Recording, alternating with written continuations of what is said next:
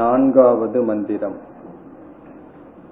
तस्मै सहोवाच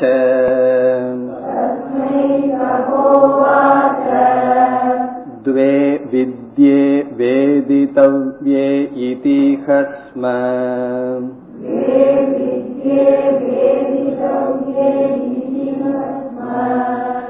यद् ब्रह्मविदो वदन्ति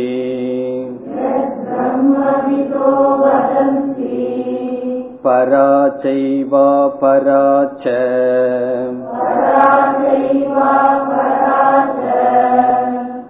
तत्रा परा ऋग्वेदो यजुर्वेदः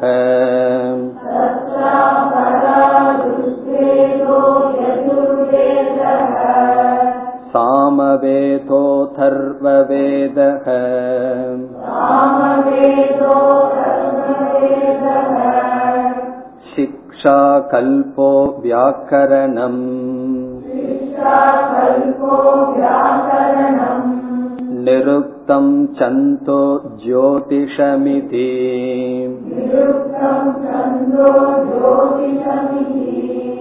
अथ परा यया तदक्षरमधिगम्यते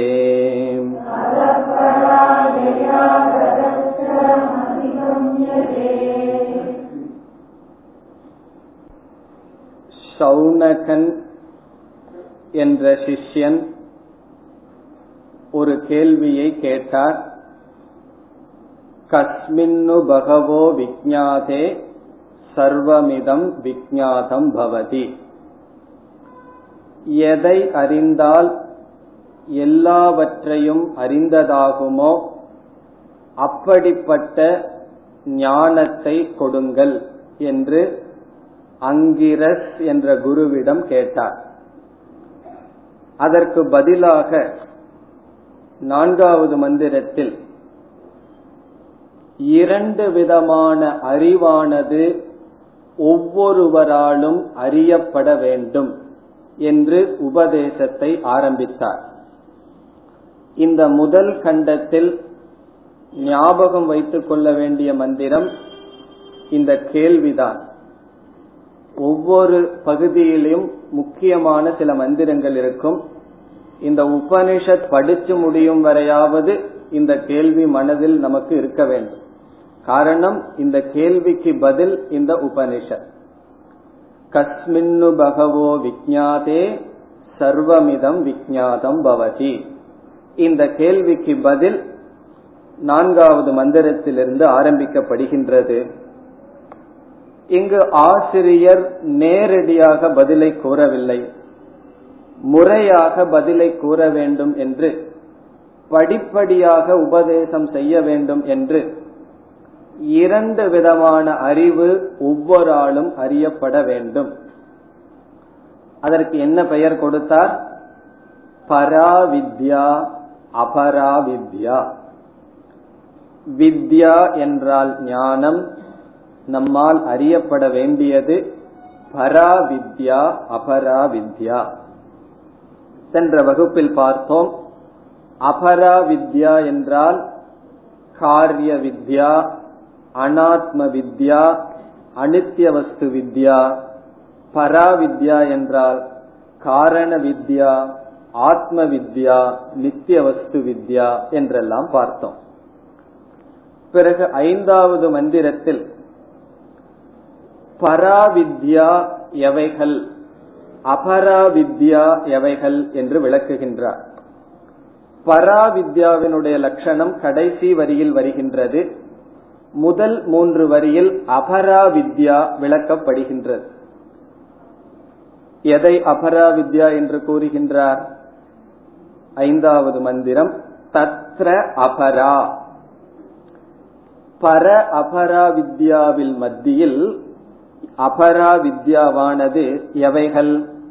ரிக்வேதோ எஜுர்வேதக சாமவேதக அதர்வ வேதக இங்கு குரு என்ன செய்து விட்டார்? எல்லா வேதங்களையும் அபரா வித்யா என்று கூறிவிட்டார். ரிக்வேதம் என்றால் நமக்கு தெரியும். முகவுரையில் பார்த்திருக்கின்றோம். ரிக் மந்திரங்களை பிரதானமாக கொண்டது. வரையறுக்கப்பட்ட எழுத்துக்களையும் வரிகளையும் உடையது உடைய மந்திரங்களை கொண்டது ரிக்வேதம். ஸ்லோகத்தினுடைய அடிப்படையில் அமைந்தால் அதற்கு ரிக் மந்திரம். ரிக் மந்திரம் அதிகமாக இருப்பது ரிக்வேதம் பிறகு எஜுர்வேதம் என்றால் உரைநடை பகுதி அதிகமாக இருக்கின்ற பகுதிக்கு எஜுஸ் மந்திரம். உரைநடை பகுதிக்கு எஜுஸ் மந்திரம். அந்த உரைநடை பகுதி அதிகமாக இருக்கின்ற வேதம் எஜுர்வேதம் ரிக் மந்திரங்களும் எஜுர் மந்திரங்களும் இசையுடன் பாடப்பட்டது சாமவேதம். அதர்வண வேதம் என்பது அதர்வாங்கிரஸ் என்ற ரிஷியானவர் மந்திரங்களை கொடுத்ததனால் அதற்கு அதர்வண வேதம் என்று பெயர். இந்த நான்கு வேதங்களையும் என்ன என்று கூறுகின்றார்? அபரா வித்யா என்று கூறுகின்றார். இப்பொழுது நமக்கு ஒரு சந்தேகம் வர வேண்டும். அல்லது சந்தேகத்தை சென்ற வகுப்பில் ஆரம்பித்தோம். எல்லா வேதங்களுமே அபராவித்யா என்று கூறிவிட்டால் பிறகு பராவித்யா எங்கிருந்து நாம் கிடைப்பது? வேதங்கள் எல்லாம் அபராவித்யா. பிறகு பராவித்யா என்றால் வேதத்திற்கு பாஷ்யமாக வெளியிலிருந்து ஒரு அறிவை கிடைத்தால் அதை நாம் ஏற்றுக்கொள்ள முடியாது. அல்லது வேத பாஷ்யம் ஆகிவிடும். ஆகவே இந்த இடத்தில் நமக்கு சந்தேகம் வருகின்றது எல்லா வேதங்களையும் அபராவித்யா என்று சொல்கிறாரே இதனுடைய பொருள் என்ன? இரண்டு விதத்தில் இதற்கு நாம் பொருள் கொடுக்கலாம். இங்கு ருக்வேதம் யஜுர்வேதம் சாமவேதம் அதர்வண வேதம் என்று எல்லா வேதங்களையும் அபராவித்யாவில் குறிப்பிடப்படுவதை இரண்டு விதத்தில் நாம் விளக்கலாம். முதல் விளக்கம் சாதாரணமாக வேதம் என்ற சொல் கர்ம காண்டத்தை தான் குறிக்கும். சாதாரணமாக எப்பொழுதெல்லாம் வேதம் என்று சொல்லலாமோ அது பொதுவாக கர்ம காண்டத்தை குறிக்கின்றது. பிறகு உபனிஷத்தை வேதத்தினுடைய கடைசி பகுதியை நாம் குறிப்பாக வேதாந்தம் அல்லது உபனிஷத் என்று குறிப்பிடுவோம். ஆகவே வேதம் என்ற சொல்லுக்கு என்ன பொருள்? வேதத்தினுடைய முதல் பகுதி. ரிக்வேதம் யஜுர்வேதம் சாமவேதம் அதர்வண வேதம் அபரா வித்யா என்றால் இந்த வேதங்களினுடைய கர்ம காண்ட பகுதி முதல் பகுதி அபரா வித்யா ஆகவே ரிக்வேதக என்ற சொல்லில் உபனிஷத்தை வேதாந்தத்தை நாம் விட்டுவிடுகின்றோம். எப்படி வேதம் என்றால் முழு வேதத்தை தானே குறிக்க வேண்டும் என்றால் நம்முடைய சம்பிரதாயத்தில் பல இடங்களில் வேதக என்ற சொல் கர்ம காண்டத்தை மட்டும் குறிப்பிடுகிறது. கீதையிலும் பகவான் ஒரு இடத்தில் இந்த பொருளில் கூறியுள்ளார் திரைகுண்ய விஷயா வேதாகா வேதத்தை பற்றி சொல்லும் பொழுது மூன்று குணங்களை பற்றியது வேதமானது. அந்த இடத்துல பகவான் கர்ம காண்ட வேதம் சொல்லவில்லை.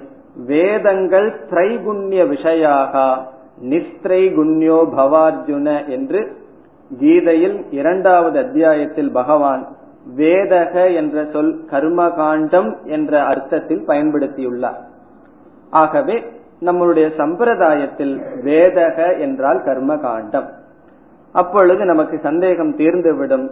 நான்கு வேதங்கள் அபரா வித்யா என்றால் நான்கு வேதங்களினுடைய கர்மகாண்ட பகுதி அபரா வித்யா வேதத்தினுடைய கடைசி பகுதி உபனிஷத் பராவித்யா. இனி இரண்டாவது விளக்கத்திற்கு வருவோம். இப்ப முதல் விளக்கப்படி ருக்வேதக என்றால் வேதத்தினுடைய கர்மகாண்ட பகுதி. இரண்டாவது கோணத்திலையும் இதை நாம் விளக்கலாம். அப்பொழுது ருக்வேதக என்றால் எல் முழு வேதத்தை நாம் எடுத்துக்கொள்ளலாம் வேதம் என்றால் உபனிஷத்தையும் சேர்த்து எடுத்துக்கொண்டு ருக்வேதம் அபராவித்யா என்றால் அந்த வேதத்தினுடைய சப்த ஞானம் அபராவித்யா. வேதத்தை மனப்பாடம் செய்து அதை உச்சரிக்கின்ற ஞானத்தை நாம் எடுத்துக்கொள்ள வேண்டும். நம்முடைய பரம்பரையில் சாஸ்திர படிப்பு இரண்டு படியாக அமைகின்றது. முதல் படி சப்த கிரகணம் இரண்டாவது அர்த்த கிரகணம். சப்த கிரகணம் என்றால் அந்த சொற்களை முதலில் மனதில் பதிவு செய்து கொள்ள வேண்டும். சம்பிரதாயப்படி உள்ளவர்களெல்லாம் ஒன்றை மற்றவர்களுக்கு உபதேசிக்க வேண்டும் என்றால் என்ன சொல்வார்கள்? முதலில் அந்த நூலை மனப்பாடம் செய்து கொண்டு வர வேண்டும். அதற்கு பிறகுதான் பாடமே. அது வியாக்கரணமா இருந்தாலும் சரி அஷ்டாத்தியாயி படிக்கணும்னு சொன்னாலும் முதல்ல எல்லா சூத்திரத்தையும் மனப்பாடம் பண்ணிட்டு வா. அதுக்கப்புறம் சொல்கின்றேன். முண்டகோபனிஷத் படிக்க வேண்டும் என்றால் அதுக்கு என்ன தகுதி? முதல்ல எல்லோரும் மனப்பாடம் பண்ணிட்டு வந்து இங்க ஒப்பிச்சதுக்கு அப்புறம்தான் வகுப்பே ஆரம்பிக்கணும்னு சொன்னா நானே வர முடியாது. காரணம் என்ன? எல்லாத்தையும் அப்படியே மனப்பாடம் பண்ணிட்டு வரணும்னா பத்து பதினஞ்சு வருஷம் அதுக்காக உட்காந்து செலவழிக்கணும். அதற்கு பிறகுதான் சாஸ்திரம் படிக்கவே ஆரம்பிக்க முடியும். எல்லாம் எத்தனை வயசுல ஆரம்பிக்கிறாங்க சாஸ்திரத்தை? எழுபதுக்கு மேல. அப்ப எப்படி அந்த சப்த கிரகணம் நமக்கு வரும்? ஆகவே சம்பிரதாயப்படி சப்த கிரகணம் முதலில் அதை தொடர்ந்து அர்த்த கிரகணம். இங்கு வேதங்கள் அபராவித்யா என்றால் வேதங்களினுடைய சப்த ஞானம் எப்படி வேதத்தை உச்சரித்தல்? அந்த ஸ்வரத்தோடு சொல்லுதல் அத்தியனம் செய்தல் இவைகளெல்லாம் அபராவித்யா. உபனிஷத் அத்தியனம் கூட அபராவித்யா. எனக்கு தைத்தியோபனிஷத் ஸ்வரம் தவறாமல் மனப்பாடமாக தெரியும் என்றால் அந்த அறிவானது மோட்சத்தை கொடுக்காது. காரணம் என்ன? சப்த ஞானம். அதை விசாரம் செய்து அடைகின்ற அர்த்த ஞானம் பராவித்யா. ஆகவே இங்கு இரண்டாவது விளக்கத்தில் வேதங்கள் எல்லாம் அபராவித்யா என்றால் கர்மகாண்ட ஞான காண்ட உபனிஷத் கிரந்த ஞானம் சப்த ஞானம் அதை மனப்பாடம் செய்வது உச்சாரணை செய்வது இந்த அறிவு எடுத்துக்கொள்ள வேண்டும். சப்த கிரகணம் அபராவித்யா. பிறகு உபனிஷத்திலிருந்து கிடைக்கின்ற அர்த்த ஞானம் பராவித்யா. உபனிஷத் வாக்கியத்தை எடுத்து விசாரம் செய்து அதனால் கிடைக்கின்ற ஞானம் பராவித்யா மோட்சத்தை கொடுக்கின்ற வித்யா. அவ்விதமும் புரிந்து கொள்ளலாம். இப்ப நம்ம எப்படி புரிஞ்சுக்கிறோம்? நான்கு வேதங்களும் அபரா வித்யா என்ற சொல்லை நாம் எவ்விதம் புரிந்து கொள்கின்றோம்? முதலில் எப்படி புரிந்து கொள்கின்றோம்? நான்கு வேதம் என்றால் கர்மகாண்டம். நான்கு வேதங்களினுடைய கர்மகாண்ட பகுதி அபராவித்யா. பிறகு உபனிஷத் பராவித்யா. இரண்டாவது அடிப்படையில் வேதம் என்றால் முழு வேதம் சப்த ஞானம் அபராவித்யா உபனிஷத்தினுடைய அர்த்த ஞானம் பராவித்யா. அதுலயும் அர்த்த ஞானம் உபனிஷத்தினுடைய அர்த்த ஞானம். கர்மகாண்டத்தினுடைய அர்த்த ஞானம் அபராவித்யா தான் பராவித்யா அல்ல.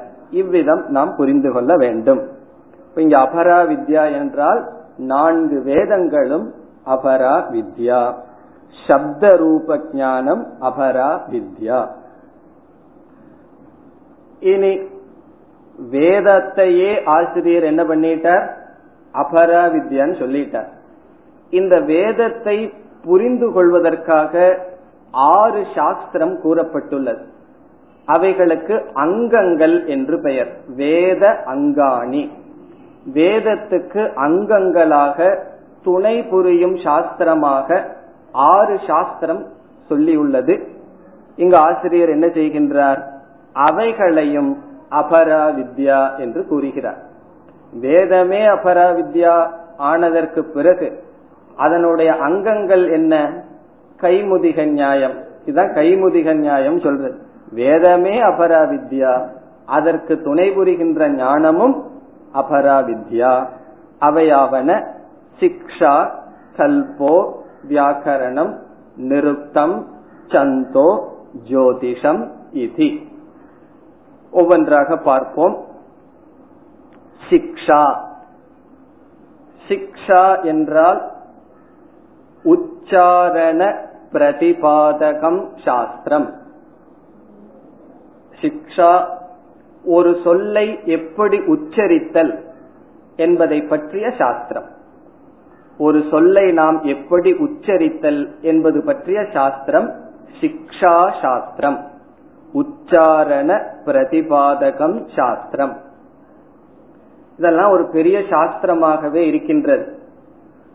நன்கு ஆராய்ச்சி செய்யப்பட்டு ஒவ்வொரு சொற்களும் எந்த இடத்திலிருந்து தோன்றுகின்றது என்றெல்லாம் கண்டுபிடித்து வைத்துள்ளார்கள். கண்டக கண்டத்திலிருந்து தோன்றுவது நாக்கிலிருந்து தோன்றுவது இப்படியெல்லாம் எந்த ஸ்தானத்திலிருந்து எந்த சொல் உற்பத்தி ஆகின்றது? பிறகு ஒவ்வொரு சொல் வருவதற்கு எப்படிப்பட்ட முயற்சி பிரயத்தனம் நாம் செய்கின்றோம் என்றெல்லாம் விளக்கமாக பேசப்பட்டுள்ளது. ஒரு சொல்லை எப்படி நாம் உச்சரிக்க வேண்டும்? ஸ்வரம் குரில் நெடில் இது சம்பந்தமான அறிவு சிக்ஷா என்று சொல்லப்படுகிறது. இது தெரிந்தால்தானே நாம் வேதத்தை நன்கு படிக்க முடியும். இந்த சிக்ஷா ஒருவருக்கு நன்கு தெரிந்தால் ஸ்பஷ்டமாக தெளிவாக சாஸ்திரத்தை உச்சாரணம் செய்ய முடியும். தமிழ் மட்டும் தெரிகிறவங்களுக்கு ரொம்ப கஷ்டம். காரணம் என்ன? நமக்கு நாலு கா கிடையாது நாலு சா கிடையாது நாலு டா கிடையாது எல்லாம் ஒன்றுதான். அதனால தமிழ் மட்டும் படிச்சிட்டு இருக்கிறவர்களுக்கு சாஸ்திரம் படிக்க வரும் பொழுது கொஞ்சம் கடினமா இருக்கும் அந்த சுத்தியானது ஆரம்பத்துல வராது. அது எனக்கு தெரியலையேங்கிற கவலை வேண்டாம். காரணம் என்ன? அபரா வித்யா. அது அபரா வித்யா. அதனாலதான் யாரிடமோ சாமிஜியிடம் சென்று சொன்னார்கள் எனக்கு வந்து அச்சர சுத்தியே இல்லை என்று. அச்சர சுத்தி என்றால் என்ன? அவர் சொல்லும் பொழுதே சாமி சொல்லிட்டார் உங்களுக்கு அச்சர சுத்தி இல்லதான்னு சொல்லி. காரணம் என்ன? அதை எப்படி சொல்லணும்? அக்ஷர சுத்தி அப்படின்னு சொல்லணும். எனக்கு அச்சர சுத்தியே இல்லை அப்படின்னு சொன்னா அது அச்சர சுத்தி நமக்கு ஏன் இல்லாம இருக்கு? காரணம் என்னவென்றால் நம்ம தமிழ்ல அது ஒரு கஷ்டம் இருக்கு. மற்ற மொழியில் இருக்கிறவங்களுக்கு எல்லாம் கஷ்டம் இல்லை. அந்த மொழியிலேயே விதவித எல்லா விதமான எழுத்துக்களும் இருக்கு. அதனால எனக்கு தெரியலையே. தப்பா சொல்றேன்னு நினைக்க வேண்டாம். பல்லெல்லாம் போயிடுதுன்னு வச்சுக்கோ. கொஞ்சம் எல்லாம் கஷ்டமா இருக்கும். சரியா வராதுதான் அதனால் அவைகள் எல்லாம் அபரா வித்யா. அதுக்கு வேண்டி தப்பா சொல்லணுங்கிற அவசியம் இல்லை. நம்மளுடைய முயற்சி அறிவுல புரிஞ்சு கொள்ற அர்த்த ஞானத்தில் இருக்கணுமே தவிர என்ன நான் பலரிடம் கேள்விப்படுற அதெல்லாம் ஒரு வருத்தமா இருக்கு. என்னால சரியா உச்சாரணை பண்ண முடியல. நான் தப்பா சொல்றேன் அப்படின்னு சொல்லி. அதனால மோட்சம் கிடையாது. நம்ம சரியா சொல்லிட்டா மோட்சம் வர போறதில்ல. கொஞ்சம் கர்வம் வேணா வந்துடலாம். ஆகவே இவைகள் எல்லாம் அபரா வித்யா சிக்ஷா. இனி அடுத்தது கல்பக. கல்பக என்றால் எந்த வேத மந்திரத்தை எந்த யாகத்தில் பயன்படுத்த வேண்டும் என்கின்ற சாஸ்திரம். எந்த மந்திரத்தை எங்கு பயன்படுத்த வேண்டும் என்று கூறுகின்ற சாஸ்திரம். மந்திரார்த்த சாமர்த்திய பிரகாசக கிரந்தக. மந்திரார்த்த சாமர்த்திய பிரகாசக கிரந்தக. கல்பக என்ற சொல்லினுடைய லட்சணம். இப்ப வேதத்துல கர்ம காண்டத்துல எவ்வளவோ மந்திரங்கள் பேசப்பட்டுள்ளது. எந்த மந்திரத்துல எந்த யாகத்துல நம்ம பிரயோகிக்க வேண்டும்? விநியோகம் என்று சொல்வார்கள். எந்த மந்திரத்தை எங்கு நாம் பயன்படுத்த வேண்டும்? எந்த யாகத்துக்கு எந்த சூழ்நிலையில பயன்படுத்த வேண்டும் என்கின்ற ஞானம். இப்ப கல்யாண வீட்டுல போய் ந கர்மனா ந பிரஜையாங்கிற மந்திரத்தை பயன்படுத்தலாமா? வேத மந்திரம் தான் சொன்னா அது அங்க பயன்படுத்த கூடாது எந்த மந்திரத்தை எந்த இடத்துல பயன்படுத்தணுங்கிற ஞானம் தான் கல்பக என்பது. இவைகளெல்லாம் குறிப்பா கர்ம காண்டத்தினுடைய வேத அங்கம் தான் வேதாந்தத்துக்கு அவ்வளவு முக்கியம் அல்ல இனி அடுத்தது வியாக்கரணம். நமக்கு தெரியும். தெரியும் என்றால் வியாக்கரணம் என்றால் என்னன்னு நமக்கு தெரியும். இலக்கணம். வியாக்கரணம் இலக்கணம். இலக்கணம் அப்படித்தான். நல்லா புரிஞ்சுக்க வேண்டியது அபரா வித்யா எழுபது வயசுக்கு மேல சான்ஸ்கிரிட் படிக்கணும்னு யாருக்காவது ஆசை வந்ததுன்னா அது டீச்சருடைய போராத காலம் அர்த்தம். ரொம்ப கஷ்டம் அது. என்ன பண்றது? வந்து உட்கார்ந்துக்குவார்கள். அது கஷ்டம் யார் அனுபவிப்பான்னு ஆசிரியர். சொல்லிக் கொடுக்கறவங்களுக்கு தான் அந்த கஷ்டம். அப்ப அந்த வயதுக்கு மேல என்ன செய்யணும்? அபரா வித்யா டுக்ரிஞ்ச் கரணே அந்த பஜகோவிந்தத்தை ரெண்டு வரிய மனசுல வச்சுட்டு நம்மளுடைய காலத்தை சாஸ்திரத்துல பயன்படுத்தலாம் உபனிஷத் கீத அர்த்த ஞானத்துல பயன்படுத்தலாம்னு பயன்படுத்த வேண்டும். இலக்கணம் சப்த சாதுத்துவம் அர்த்த நிச்சயார்த்தம். ஒரு சப்தத்தினுடைய சாதுத்துவம் இதுதான் அர்த்தம்னு நிச்சயம் செய்வதற்கு ஒரு சப்தத்தினுடைய சாதுத்துவம் இலக்கணத்தின் மூலமாக அடையப்படுகின்றது. வியாக்கரணம். அடுத்தது நிருத்தம். நிருத்தம் என்றால் ஒரு பதம் எப்படி வந்தது? ஒவ்வொரு சொல்லினுடைய தோற்றத்தை அவயவார்த்த ஞானம். அது எப்படி உற்பத்தி ஆகிறது என்று அறிகின்ற சாஸ்திரம் நிருத்தம். எட்டிமாலஜி என்று ஆங்கிலத்தில் கூறுவது. அவயவார்த்த நிர்வச்சன பிரதிபாதக கிரந்தக. இப்ப உதாரணமாக ராமக என்ற சொல் இருக்கின்றது சமஸ்கிருதத்துல மட்டும் ஒவ்வொரு சொல்லுக்கும் அர்த்தம் இருக்கும். அர்த்தம் இல்லாத சொல்லெல்லாம் நம்ம சாஸ்திரத்துல கிடையாது. மற்றவங்களுடைய மொழியில தான் அர்த்தம் இல்லாம பேர் இருக்கும். வுட்டு ஸ்டோன் அப்படி எல்லாம் பேர் இருக்கும். நம்மளதுல அப்படி இல்லை. ஒவ்வொரு பேருக்கும் ஒரு அர்த்தம் இருக்கு. இப்ப ராமகன்னு சொன்னா ரமதே ஸ்வஸ்மின் இது ராமக. யார் தன்னிடத்திலேயே மகிழ்ச்சியாக இருக்கிறார்களோ அவன் ராமன். இப்படி ஒவ்வொரு சொல் எப்படி தோன்றியது? எந்த வினையடியிலிருந்து தோன்றியது? என்கின்ற சாஸ்திரம் நிருப்திகி. இப்ப உதாரணமா சுரகங்கிற சொல் எடுத்துக்குவோம். இப்ப சுரகன்னா யார்? தேவர்களை குறிக்கின்ற சொல். இப்ப இந்த சொல் எப்படி வந்தது என்றால் சு என்பது ஒரு சப்தம் ர. இந்த இடத்துல ரா என்றால் ரா. ராதி ததாதி கொடுப்பவன் அர்த்தம். ராதி என்றால் கொடுப்பவன். சு என்றால் நன்கு. சுஷ்டு அபீஷ்டம் ததாதி இது சுரக. நாம் பிரார்த்தனை செய்தால் நாம் வேண்டுவதை நன்கு கொடுப்பவர்கள் சுரர். சுரர்கள் தேவர்கள் என்று பெயர். ஆனா அசுரர்களுக்கு வேற அர்த்தம். அசுரகன்னு சொன்னா அசுனா பிராணன். நம்ம பிராணனை எல்லாம் வாங்குறவன் அசுரன். அது வேற அர்த்தம். இப்படி ஒவ்வொரு சொல் எப்படி தோன்றியது எந்த அர்த்தத்தில் அது வருகின்றது என்று ஆராய்ச்சி செய்கின்ற சாஸ்திரம் நிறுத்தம் அடுத்த சொல் சந்தக. சந்தக என்றால் செய்யுள் முறை. செய்யுள் அமைப்பு சந்தக. காயத்ரி சந்தக அனுஷ்டுப் சந்தக நமக்கெல்லாம் தெரிந்ததுதான் எப்படி தமிழ்ல திருக்குறள் ஒரு விதமான செய்யுள் அமைப்பு வெண்பா ஒரு விதமான செய்யுள் அமைப்பு இருப்பது போல சமஸ்கிருதத்திலும் ஒரு செய்யுளில் எவ்வளவு உயிரெழுத்துக்கள் இருக்க வேண்டும் எவ்வளவு பாதங்கள் எவ்வளவு வரிகள் இருக்க வேண்டும் என்பதை பற்றிய என்ற முறையில் அமைக்கப்படுவதற்கு சந்தக என்று பெயர் செய்யுள் அமைப்பு. அடுத்ததாக ஜோதிஷம். ஜோதிஷம் என்றால் யாகங்கள் செய்வதற்கு காலத்தை நிர்ணயம் செய்யும் சாஸ்திரம். சூர்யாதி துவாரா. சூரியான் முதலியவைகளின் துணை கொண்டு கர்ம அனுஷ்டான கால நிர்ணயார்த்தம் சாஸ்திரம். கர்மத்தை அனுஷ்டானம் செய்வதற்காக காலத்தை நிர்ணயம் செய்யும் தீர்மானம் செய்யும் சாஸ்திரத்திற்கு ஜோதிஷம் என்று சொல்லப்படுகிறது.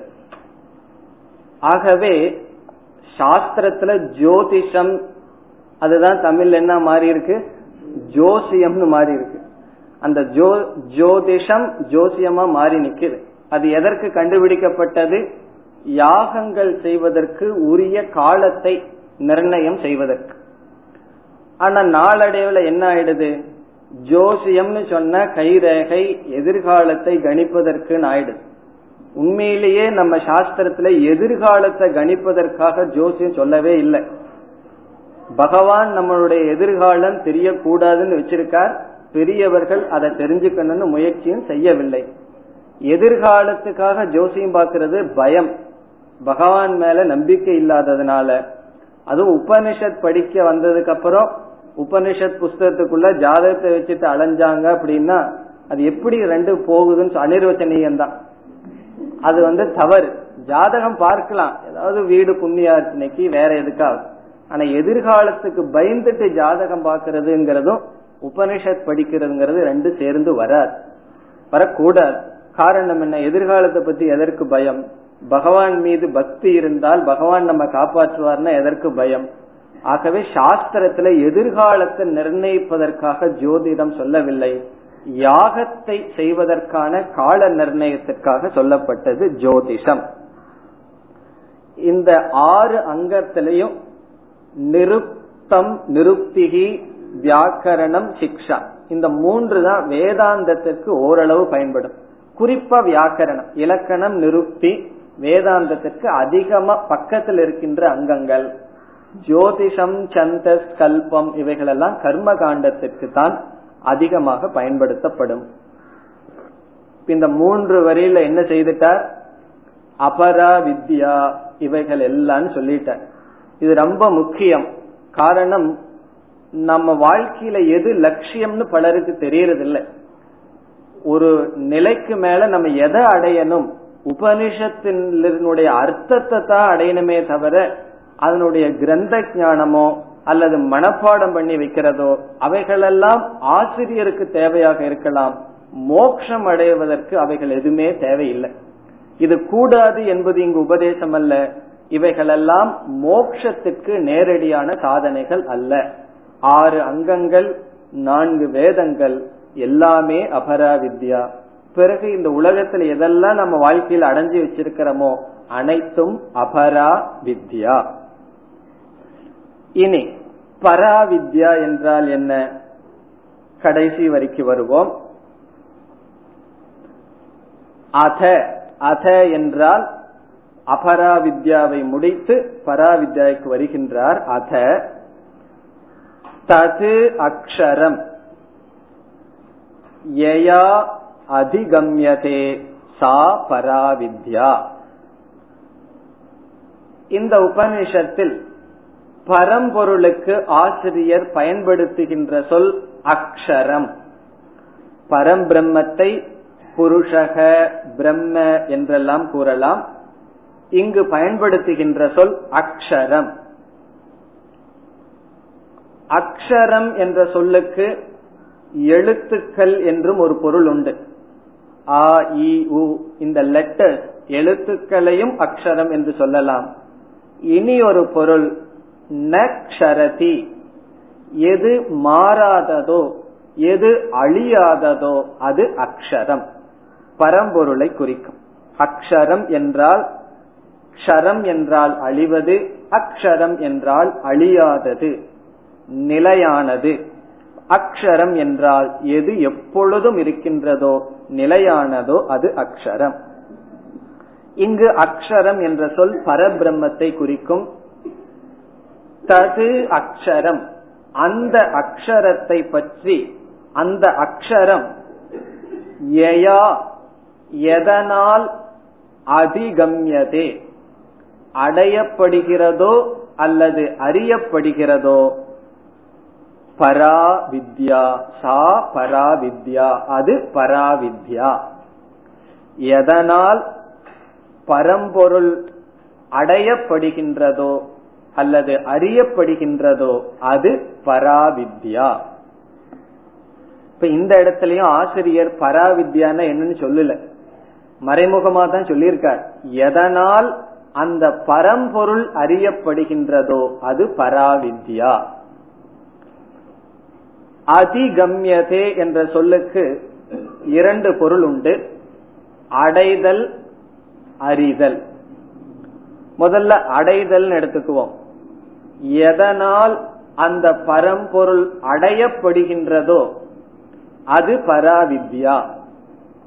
இதிலிருந்தே இந்த பராவித்யினுடைய மேன்மை நமக்கு தெரிகின்றது. அபராவித்யக்கும் பராவித்யக்கும் ஒரு முக்கியமான வேறுபாடே இதிலிருந்து நமக்கு கிடைக்கின்றது. எதனால் பரம்பொருள் அடையப்படுகிறதோ அது பராவித்யா. என்றால் இந்த பராவித்யா பரம்பொருளை அடைவிக்கின்றது என்று பொருள். அப்படித்தானே? எதனால் பரம்பொருள் அடையப்படுகிறதோ அது பராவித்யா என்றால் பராவித்யா பரம்பொருளை அடைவிக்கிறது.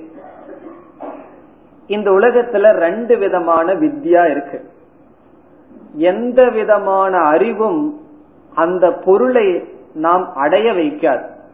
இப்ப ரிஷிகேஷை பற்றிய அறிவு நம்ம ரிஷிகேஷ அடைய வச்சிருமா? ஆரோக்கியமா எப்படி வாழணுங்கிற அறிவு நமக்கு ஆரோக்கியத்தை கொடுத்துருமா? இவ்விதமெல்லாம் யோகாசனம் பண்ண ஆரோக்கியம் வரும்னு சொன்னா அந்த அறிவு ஆரோக்கியத்தை கொடுத்துருமா? ஆகவே இந்த அபரா வித்யா அபரா வித்யை அடைந்து நாம ஏதாவது ஒரு கர்ம சாதனம் செய்துதான் அந்த வித்யாவினுடைய விஷயத்தை அடைய முடியும். அது ஆரோக்கியமாகட்டும் ஒரு ஸ்தானமாகட்டும் எதுவாக இருக்கட்டும். ஒன்றை பற்றிய அறிவை அடைந்து ஒரு கால பராவித்திக்கு விஷயமாக இருக்கின்ற பிரம்மத்தை அறிந்த மாத்திரத்திலேயே அடையப்படுகிறது. அறிவதும் அடைதலுக்கும் வேறுபாடு கிடையாது. இதுவே பராவித்யை ஏன் பராவித்யா என்று சொல்கின்றோம் அதற்கு காரணம். இப்ப மற்ற அபராவித்யைகள் எல்லாம் நம்மை அடைவிக்காது அறிவைத்தான் கொடுக்கும். இந்த பராவித்யா அதனுடைய விஷயமான பிரம்மத்தை அறிய வைக்கின்றது. ஆகவே இந்த இடத்துல சங்கரர் சொல்றார் அதிகமக அவகதிகி சமானம். அதிகமக என்றால் அடைதலும் அறிதலும் ஒன்று வேறுபாடு கிடையாது. இப்ப பராவித்யா என்றால் என்ன? எந்த ஒரு அறிவு பரம்பொருளை பற்றி பற்றியதோ அல்லது எந்த ஒரு அறிவை அடைந்தவுடன் பரம்பொருள் உடனே அடையப்படுகின்றதோ அது பராவித்யா. ததக்ஷரம் அந்த பரம்பொருள் யயா எந்த வித்யினால் அதிகம்யதே அடையப்படுகிறதோ அல்லது அறியப்படுகின்றதோ சா பரா வித்யா அது பரா வித்யா இப்ப இந்த மந்திரத்துல ஆசிரியர் என்ன செய்தார்? இதற்கு முன் அபராவித்யா பராவித்யா என்று அறிமுகம் செய்து அபராவித்யை சுருக்கமாக சொல்லிட்டார். ரிக்வேதம் எஜுர்வேதம் எல்லாம் சொல்லி முடிச்சிட்டார். இதற்கு பிறகு அபராவித்யா விளக்கப்பட இருக்கின்றது. அப்பொழுது மீண்டும் இந்த அபராவித்யை பற்றி எல்லாம் விளக்கமாக பார்ப்போம். இங்கு ஆசிரியர் சுருக்கமாக சொன்னதனால் நாமும் இதோடு நிறுத்திக் கொள்வோம். பிறகு பராவித்யை பத்தி ஒரே ஒரு வரியில தான் சொன்னார். எது பராவித்யா? அந்த பிரம்மனானது எதனால் அடையப்படுகிறதோ அது பராவித்யா. அடுத்த கேள்வி நமக்கு வருகின்றது.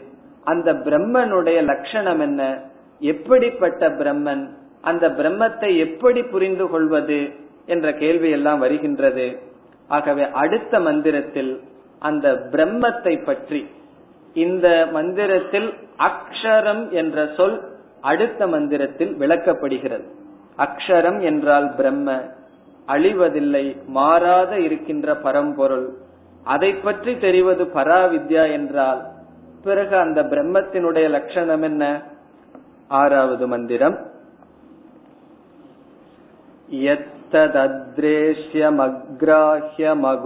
यत्तदद्रेश्यमग्राह्यमगोत्रमवर्णम्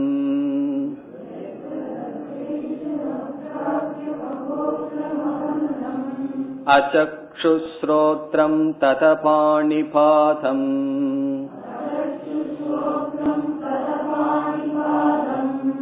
नित्यम् विभुम् सर्वगदम्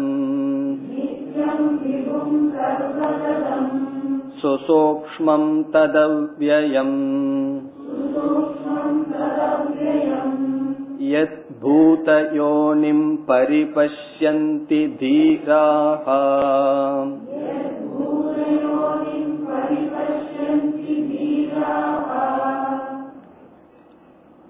இந்த முதல் பகுதியில் மற்றொரு முக்கியமான மந்திரம் இந்த மந்திரம் ஞாபகம் வைத்துக் கொள்ள வேண்டிய ஒன்று. பரம்பொருளினுடைய லட்சணம் இங்கு கொடுக்கப்படுகின்றது. முழு உபனிஷத்தை நம்மால ஞாபகம் வச்சுக்க முடியலனாலும் அங்கங்க இருக்கின்ற முக்கிய மந்திரங்கள் மனதில் இருப்பது நல்லது. அக்ஷரத்தினுடைய லட்சணமானது இங்கு வருகின்றது. முதல் சொல் எது தது அத்ரேஷ்யம். அக்ஷரம் அந்த பரம்பொருளினுடைய சொரூபம் அத்ரேஷ்யம். அத்ரேஷ்யம் என்றால் அத்ரிஷ்யம். நம்முடைய கண்ணிற்கு விஷயமாக ஆகாது. பார்க்க முடியாது. ரூபரகிதம். கண்ணினால் அதை நாம் பார்க்க முடியாதது. அத்ரேஷ்யம் என்பது அதிருஷ்யம். திருஷ்யம் என்றால் என்ன? எது பார்க்கப்படுவதோ அது திருஷ்யம். எது நம்மால் பார்க்க முடியாதோ அது அதிருஷ்யம். அதிருஷ்யம் என்ற சொல் தான் இங்கு அத்ரேஷ்யம் என்று எழுதப்பட்டுள்ளது. எந்த பொருள் அதிருஷ்யமாக இருக்கும்? எதற்கு ரூபம் இல்லையோ அதெல்லாம் அதிருஷ்யம். ரூபம் என்றால் ஒரு வடிவம் எதற்கு இல்லையோ அவைகளெல்லாம் அதிருஷ்யம். காற்றுக்கு வடிவம் இல்லை ஆகவே அதிருஷ்யம். ஆகாசத்துக்கு வடிவம் இல்லை ஆகவே அதிருஷ்யம். அக்னியிலிருந்து ஆரம்பித்து திருஷ்யம் ரூபம் வருகின்றது. ஆகவே இங்கு அத்ரேஷ்யம் என்ற சொல் அரூபம் என்பதை குறிக்கின்றது. அரூபம் என்றால் ரூபம் அற்றது. இப்ப ரூபம் அற்றது என்றால் வேறு ஏதாவது குணம் இருக்குமோ சப்தத்தை உடையதோ அல்லது ரசத்தை உடையதோ கந்தத்தை உடையதாக இருக்கும் என்ற சந்தேகம் வரலாம். இங்கு அத்ரேஷ்யம் என்ற சொல்லிலிருந்து எல்லா ஞானேந்திரியங்களிலிருந்தும் அறியப்படுவதில்லை என்று புரிந்து கொள்ள வேண்டும். அத்ரேஷ்யம் என்றால் ஞானேந்திரிய விஷயம் ஆகாது. ஞானேந்திரியங்களுக்கு பொருளாக அது ஆகாது. இதுக்கு தான் உபலட்சணம் என்று சாஸ்திரத்தில் சொல்லப்படும். ஒன்றை சொல்லி அதற்கு சம்பந்தமான மற்றதையும் நாம் சேர்த்திக் கொள்ள வேண்டும். இப்ப அத்ரேஷ்யம் என்பதிலிருந்து அசப்தம் அஸ்பர்ஷம் அரசம் அகந்தம். ஐந்து ஞானேந்திரியங்களினாலும் கிரகிக்க முடியாதது என்பது பொருள். அரூபம் என்பது கண்ணில் பார்க்க முடியாது. அசப்தம் என்றால் காதில் ஏற்க முடியாது. அஸ்பர்ஷம் என்றால் தொட்டு உணர முடியாது. அரசம் சுவைத்து உணர முடியாது. அகந்தம் நுகர்ந்து அறிய முடியாது.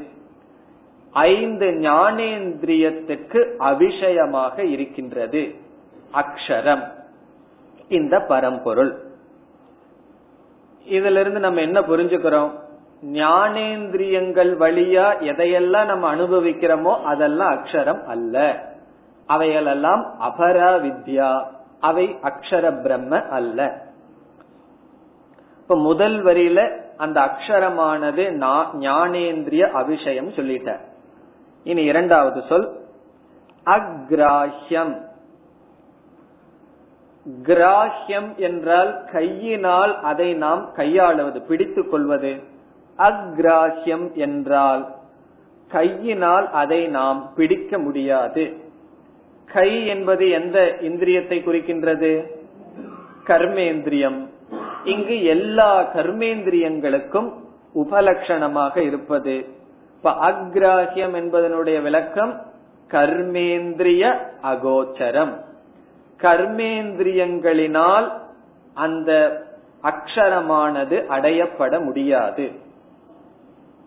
கர்மேந்திரியங்கள்ல ஒண்ணு நம்ம கால். அதனால எவ்வளவு தூரம் யாத்திரை போனாலும் அந்த பிரம்மத்தை பார்த்துட்டு வர முடியாது. பிரம்மத்தை பாக்கறன்னு யாத்திரை போக முடியாது. காரணம் என்ன? அது கர்மேந்திரிய அகோச்சரம். இப்ப அத்ரேஷ்யம் ஞானேந்திரிய அகோச்சரம் அக்ராஹ்யம் கர்மேந்திரிய அகோச்சரம். அடுத்த சொல் அகோத்திரம். அத்ரேஷ்யம் அக்ராஹ்யம் அகோத்திரம். சில பேர்த்துக்கு தன்னுடைய கோத்திரத்தை சொல்றதுல அவ்வளவு ஒரு சந்தோஷம். உடனே இங்க என்ன சொல்றார்? அகோத்திரம். இந்த கோத்திரம் பிரம்மனுக்கு கிடையாது. கோத்திரம் என்ற சொல் பரம்பரையை குறிக்கின்றது. கோத்திரம்னு சொன்னா என்ன? இந்த பரம்பரை. பரம்பரை என்பது எதனை எதன் அடிப்படையில் வந்துள்ளது? உற்பத்தி பிறப்பு அல்லது மூலம் காரணம். பரம்பரை காரணத்தை குறிக்கின்றது. இந்த பரம்பரையில் வந்தேன் என்றால் இந்த காரண காரணத்திலிருந்து நான் உருவானேன். இங்கு அகோத்திரம் பிரம்ம அக்ஷரம் என்றால் இந்த பிரம்மத்துக்கு காரணம் கிடையாது. அகாரணம். அகோத்திரம் இஸ் ஈக்வல் டு அகாரணம். காரண ரகிதம் அல்லது அஜம். பிறப்பு அற்றது ஒன்றிலிருந்து தோன்றவில்லை. இந்த பிரம்மமானது வேறு ஒரு காரணத்திடமிருந்து தோன்றவில்லை. அதற்கு ஒரு சொல் ஸ்வயம்பூ என்று சொல்வோம். ஸ்வயம் பவதி. அது எப்பொழுதும் இருக்கின்றது. காரண ரகிதம் மூல ரகிதம். அது அகோத்திரம். அடுத்த சொல் அவர்ணம். பொதுவா வர்ணம் என்றால் வர்ணம் தான் வண்ணங்கள் கலர். இங்கு வர்ணம் என்பது தர்மத்தை குறிக்கின்றது. குணம் அல்லது தர்மக. குணக அல்லது தர்மக. ஸ்தூல சுக்ல முதலியவை. ஸ்தூலம் என்றால் பெரிதானது வெண்மையானது என்ற வர்ணங்கள் தர்மங்கள் குணங்கள். அந்த குணம் வர்ணம் என்றால் அவர்ணம் என்றால் அகுணம். எந்த விதமான குணங்களும் அற்றது. இப்ப முதல் வரியில் என்ன சொல்லிட்டார்?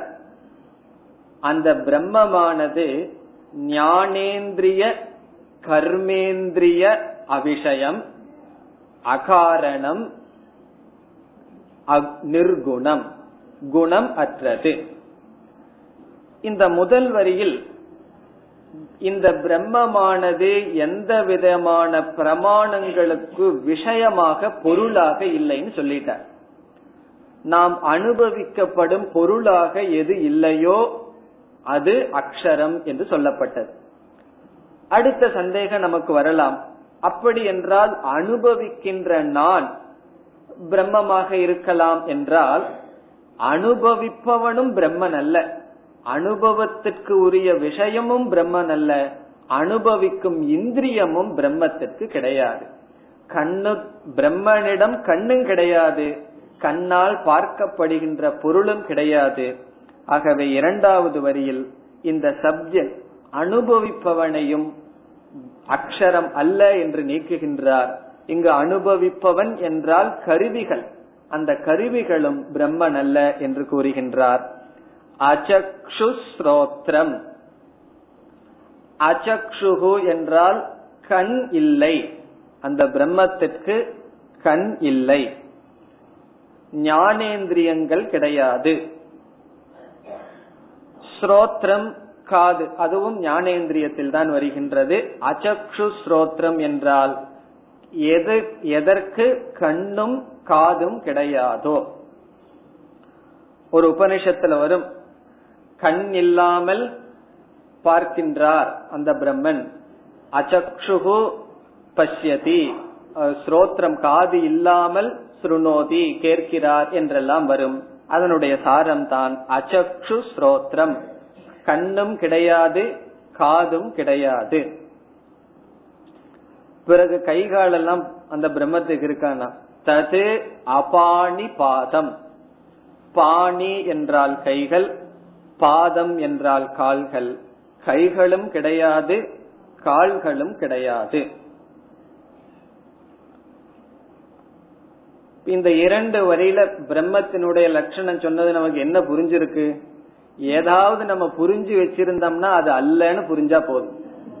எதையாவது பிரம்மன்னு நான் புரிஞ்சு வச்சிருந்தேன் அப்படின்னு சொன்னா முதல்ல அதைத்தான் ஆசிரியர் செய்யணும். நம்ம எதையாவது கற்பனை பண்ணி வச்சிருப்போம் இதுதான் பிரம்மன்னு சொல்லி.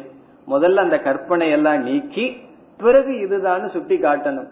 நம்ம எதையாவது பார்த்திருப்போம் கனவுலையோ அல்லது நினைவிலையோ உடனே அது என்னென்ன புரிஞ்சுக்கணும்? அத்ரேஷ்யம். ஏதாவது சப்தத்தை கேட்டிருந்தோம் அப்படின்னு சொன்னா கேட்கிறவும் பிரம்மன் அல்ல. அதை கேட்கின்ற சப்தமும் அது பரம்பொருள் அல்ல என்று முதல்ல நிஷேதம் பண்ணிட்ட நம்மளுடைய பிரத்யக்ஷ பிரமாணம் நம்முடைய அனுபவத்துக்கு விஷயமாக எது இருக்கின்றதோ அது பிரம்மன் அல்ல. அனுபவிக்கின்ற போக்தா அனுபவிக்கின்றவனும் பிரம்மன் அல்ல அவனிடம் இருக்கின்ற கருவிகளும் அது பரம்பொருள் அக்ஷரம் அல்ல. அப்படி என்றால் அந்த அக்ஷர எப்படிப்பட்டது? அடுத்த சொல் நித்தியம் நித்தியம் என்றால் எல்லா காலத்திலும் இருப்பது. கால பரிச்சேத ரகிதக. எப்பொழுதுமே நித்தியம் என்ற சொல் காலத்தினுடைய அடிப்படையில் வருகின்றது. காலத்துக்கு உள் அது வருவதில்லை. மூன்று காலத்திலும் பொதுவாக இருப்பது நித்தியம். அடுத்த சொல் விபும் என்பதை பிறகு பார்ப்போம். இப்பொழுது விட்டு விடுவோம். அதற்கு அடுத்த சொல்லுக்கு வருவோம். மூன்று காலத்திலும் நித்தியம் என்ற சொல் மூன்று காலத்திலும் இருப்பது எப்பொழுதும் இருப்பது என்றால் அடுத்த கேள்வி வரி அது எங்கு இருக்கின்றது? மூன்று காலத்திலும் அந்த பிரம்மன் இருக்குன்னு சொல்லப்பட்டது. அது எங்க இருக்குன்னு சொல்லிட்டா நான் போய் பார்த்துட்டு வந்துருவேனேனா சர்வகதம் எல்லா இடத்திலும் இருக்கின்றது. இந்த சர்வகதம் என்பது எதை குறிக்கின்றது? தேச பரிச்சேத ரகிதக. ஒரு தேசத்திற்குள் அது ஒடுக்கப்படவில்லை. ஒரு தேசத்திற்குள் வரையறுக்கப்படவில்லை.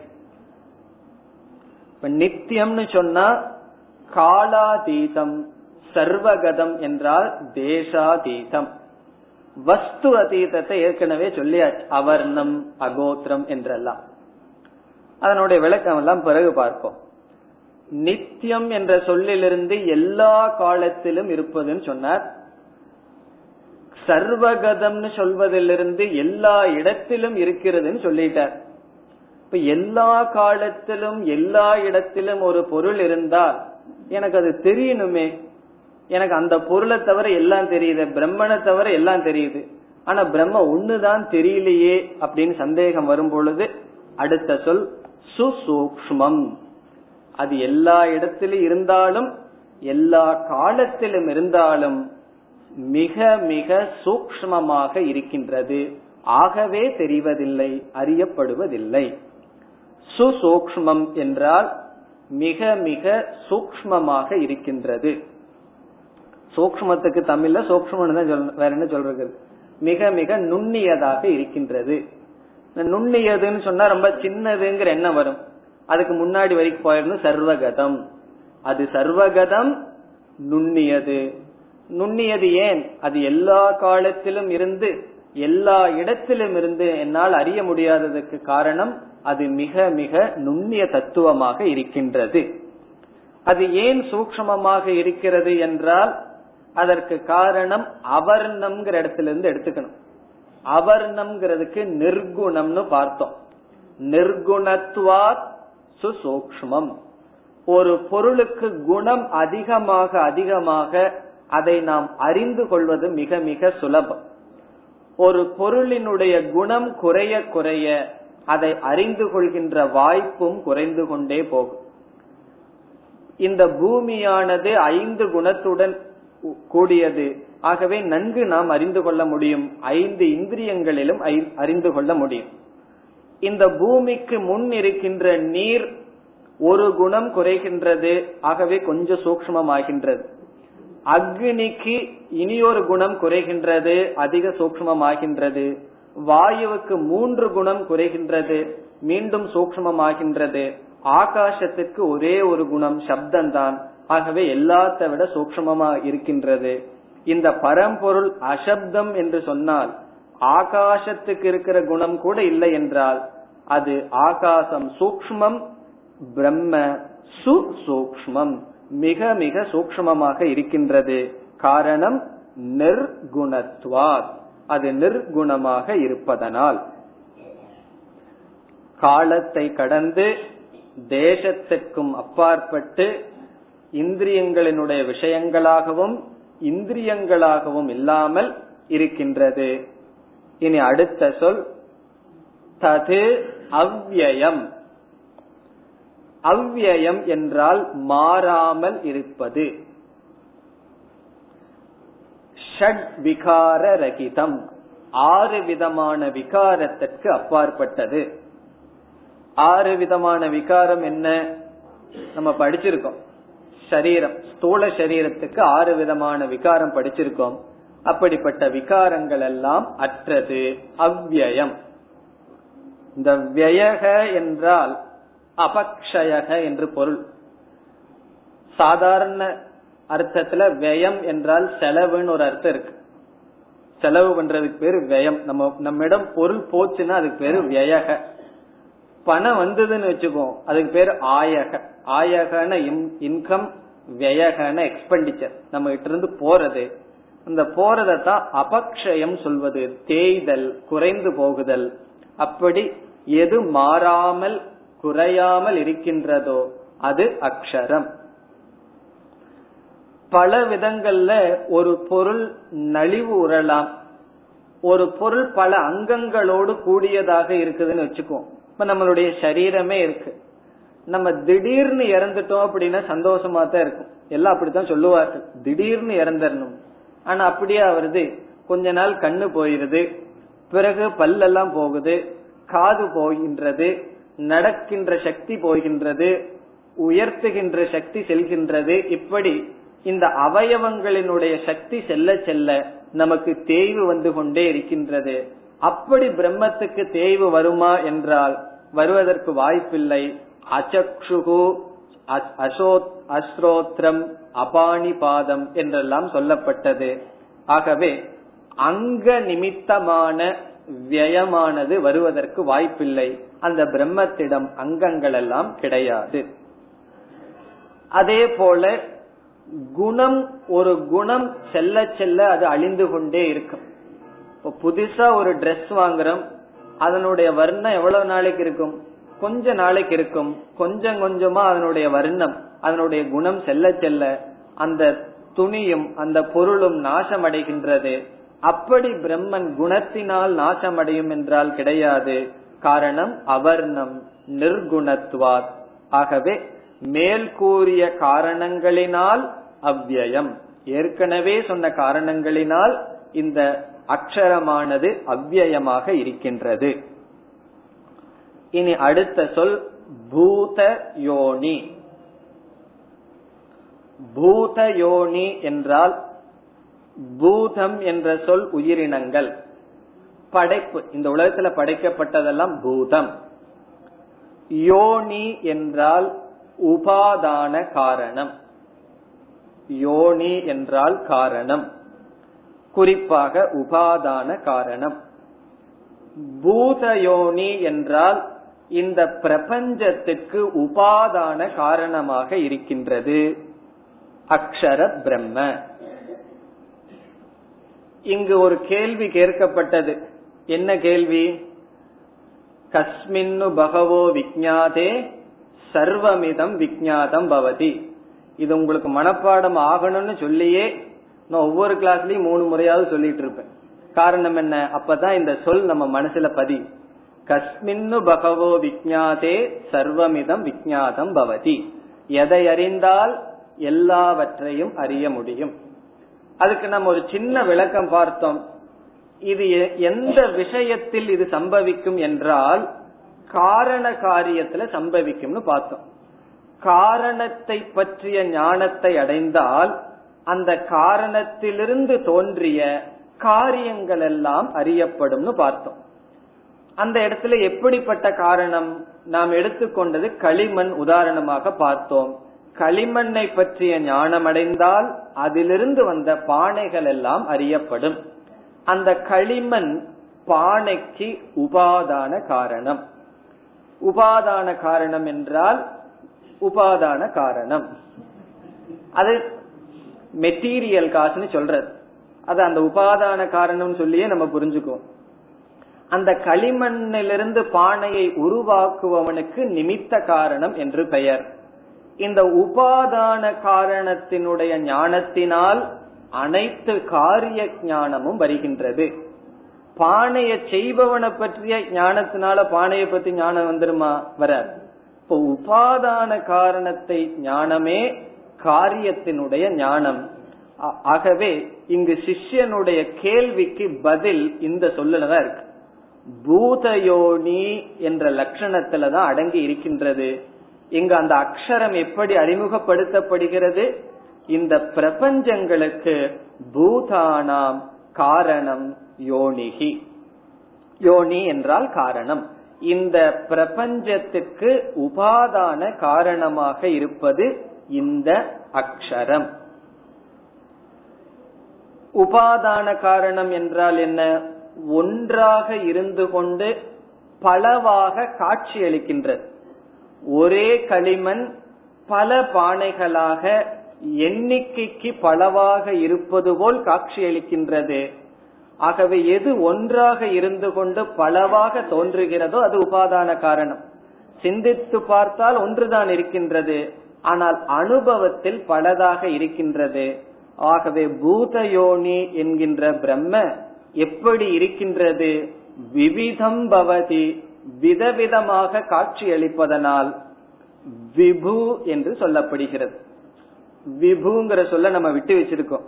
நித்தியம்ங்கிறதுக்கு அப்புறம் ஒரு வார்த்தையை விட்டு வச்சோமே. விபு.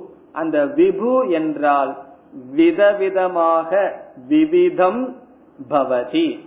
விதவிதமாக எது தோன்றுகிறதோ அது விபு. அது ஏன் விதவிதமாக தோன்றுகிறது? உபாதான காரணமாக இருந்து கொண்டு விதவிதமாக காட்சி எது அளிக்கின்றதோ அது விபு பிரம்ம. இதெல்லாம் பிரம்மத்தினுடைய லட்சணம்.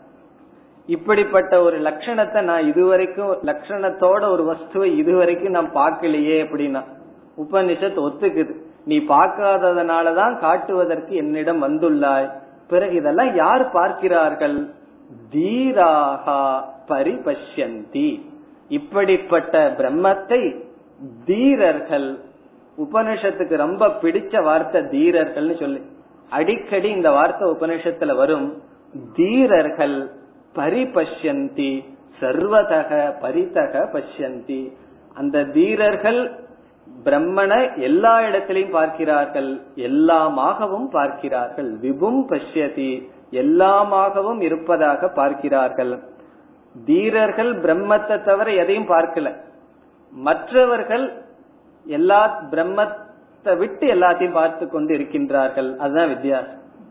தீரர்கள் பரிபஷந்தி இந்த பிரம்மத்தையே எல்லா இடத்திலும் பார்க்கிறார்கள். தீரர்கள் எப்படி பார்க்கிறார்கள் இங்கு சொல்லவில்லை. எப்படி பார்க்கிறார்கள் என்றால் இந்த தீரர்கள் இந்த பிரம்மத்தை எப்படி பார்க்கிறார்கள்? சப்ஜெக்டும் அல்ல அனுபவிப்பனும் அல்ல அனுபவிக்கப்படும் பொருள் அல்லன்னு சொன்னா இந்த உலகத்துல இவைகளை எல்லாம் நீக்கினதுக்கு அப்புறம் யார் இருப்பா? பார்க்கப்படும் அனுபவிக்கப்படும் பொருளும் அல்ல அனுபவிப்பதற்கு உதவியாக இருக்கின்ற கருவிகளையும் நீக்கிவிட்டால் இதற்கு ஆதாரமாக இருக்கின்றவன் நான் அகம். நான் மட்டும்தான் இருக்கு மனம் சூக்ம சரீரம் இந்திரியங்களை எல்லாம் நீக்கி அதனால் அறியப்படுகின்ற பொருளையும் நீக்கிவிட்டால் அகம் நான் மட்டும் இருக்கின்றேன். ஆகவே தீரர்கள் அகம் நான் என்று இந்த பிரம்மத்தை பார்க்கிறார்கள். இது இங்கு சொல்லப்படவில்லை. தீரர்கள் பார்க்கிறார்கள். தீரர்கள் பரிபஷ்யந்தி பார்க்கிறார்கள்.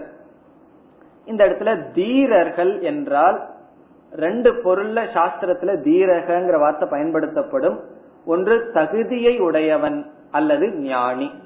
தகுதியை உடையவர்களையும் சில சமயங்கள்ல தீரன்னு சொல்லப்படும். தீரன் ஸ்ரேயஸை தேர்ந்தெடுக்கின்றான்னு சொல்லும் பொழுது அந்த இடத்துல தீரன் என்றால் சாதன சதுஷ்டய சம்பன்னக. தீரன் தீரகன சோச்சதி தீரன் முக்தி அடைகின்றான் இதை பார்க்கின்றான் என்றால் ஞானி. ஆகவே இந்த இடத்துல அதிகாரி அல்லது ஞானி இந்த தத்துவத்தை பார்க்கின்றான்.